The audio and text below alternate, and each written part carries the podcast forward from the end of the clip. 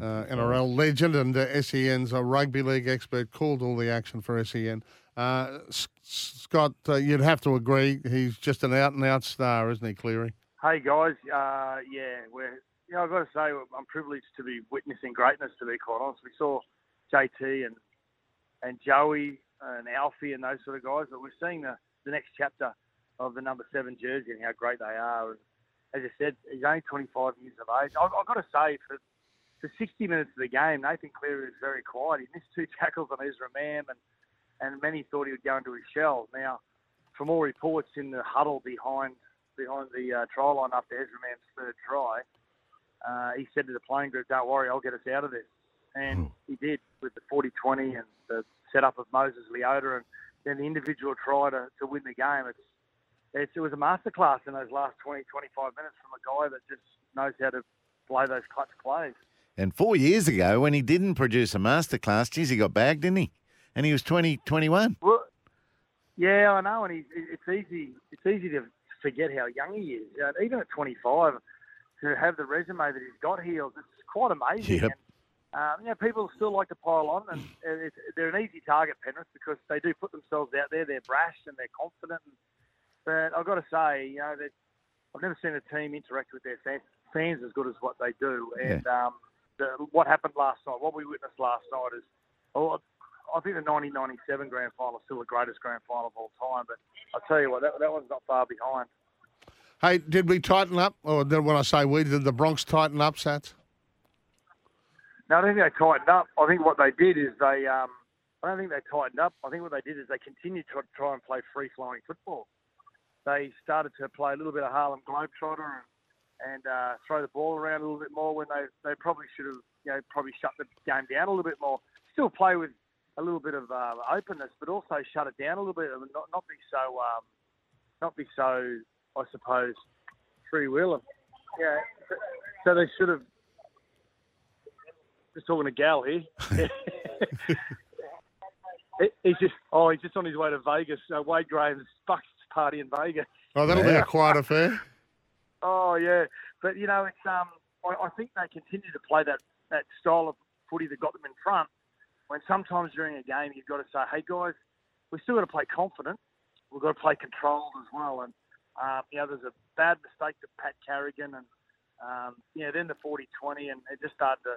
I remember about five minutes ago I said to Joel Joel Caine and and Brett Kimmorley, I said, guys, if the Broncos can just get the ball back and complete another set of six and get a kick away, they'll win the game.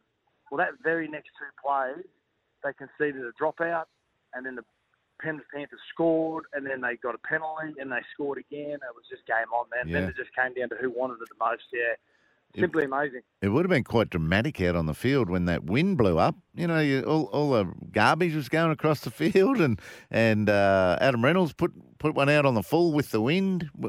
I'm not sure. He, he maybe he should have gone against the wind with that kick.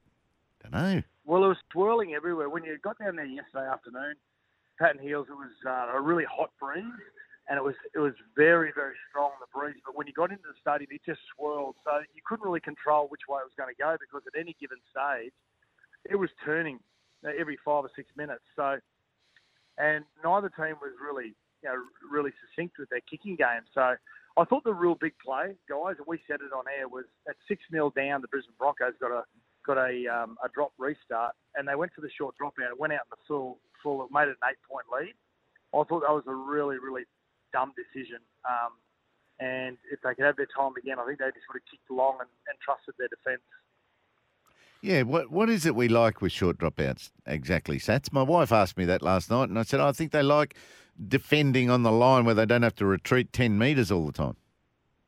Yeah, it's, it's that it's that Heals, but also if, if executed correctly, and the Ipswich Jets were the ones that mastered it when they won the the QRL and the state championship uh, under the Walker brothers. They're the ones that did it every time, and it, it gives you a 50-50 chance if executed well to get Yep. the ball back.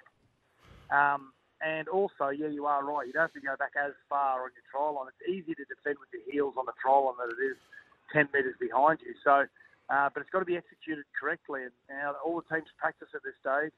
But as you know, Mitch Kenny, smart play uh, last night. He knew that one of the players was going to knock it back, and when they knocked it back, he was there for the first try. So Yeah.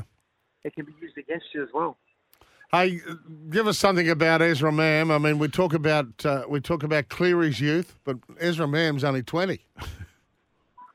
I know. Um, it doesn't surprise me either. After watching him for a number of years and the way that he loves to break games open with his running game, that was just special. Ten minute period, he went bang, bang, bang. He scored three tries, and all of a sudden, the Clive Churchill Medal judges have said to the engraver, "Hey, just start putting Ezra Mam." And he got he got to the E and the Z, and they said, "Hang on a sec, just hold up for a sec. I, I, we may have to be looking elsewhere." But I wouldn't have argued that he could have got it. I've never been a big fan of giving it to a, a losing team, but um, there would be an argument that he would be, you know, that Yeah. he wouldn't argue that he's got it. Well, that'd be okay. He, he was great last night. There was a number of really good uh, players. Tom Flegler was outstanding. Yes. Payne Haas was amazing. Yeah. Um, some really good contributors, but Herbie. unfortunately, yeah, Herbie was strong, and yeah, just you know, funny thing about it, guys, stats don't always win you games, but the the Penrith Panthers made two mistakes the entire game.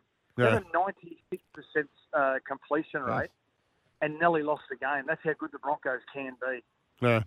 Arthur's was outstanding as well. Hey, we talked about this in a minute. You know, I thought the Lions, you know, squeezed everything out of what they had and, and just failed to get home. But I thought the Broncs may sit back and, and rue this one. And, uh, you know, how much does it hurt a player, a, a result like this, when you're, you're leading by 16 and you're, you're subject to the, the biggest comeback in grand final history? Yeah, um, takes a lot out of your ego. It's a massive dent to the ego. And actually, at the Penrith Panthers grand final lunch on Friday, guys, I was there with Royce Simmons. He was being interviewed, and he said in 1990 we got beaten. He said I'd never felt pain like it. He said I felt like someone had ripped the heart out of my chest. And he said I just knew that coming back to the preseason the following year that we're going to have a, a, greater cause to play for. So um, I'm pretty sure that you know with Herbie going and, and young Deine Mariner coming in and and Fletcher Baker coming to the Brisbane Broncos, yeah, two really good uh, inclusions into that side. Uh, this Broncos team will be, uh, they'll have a, a pretty big fire in their belly. Yeah, and that's what they've got to generate for sure. Gee, there were some big collisions, wasn't there? The the Ford clashes were incredible, and how good was Moses Leota? I thought Moses Leota was the best player on the field, to be quite honest. As the game went on, he got faster and faster. Nearly scored two tries.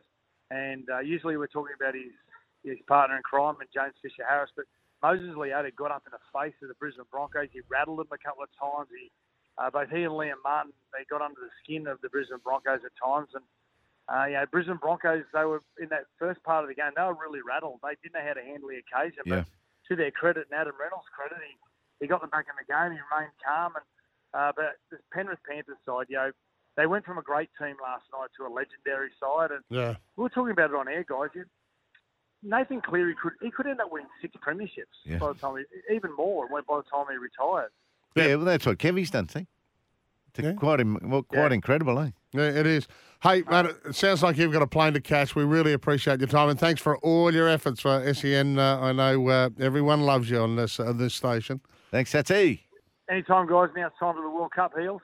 Yes, righto. We'll start looking at some cricket. That starts on Thursday, I think. Yeah, England, Exactly, yeah. England against New. Zealand. All See right, thanks, Hats.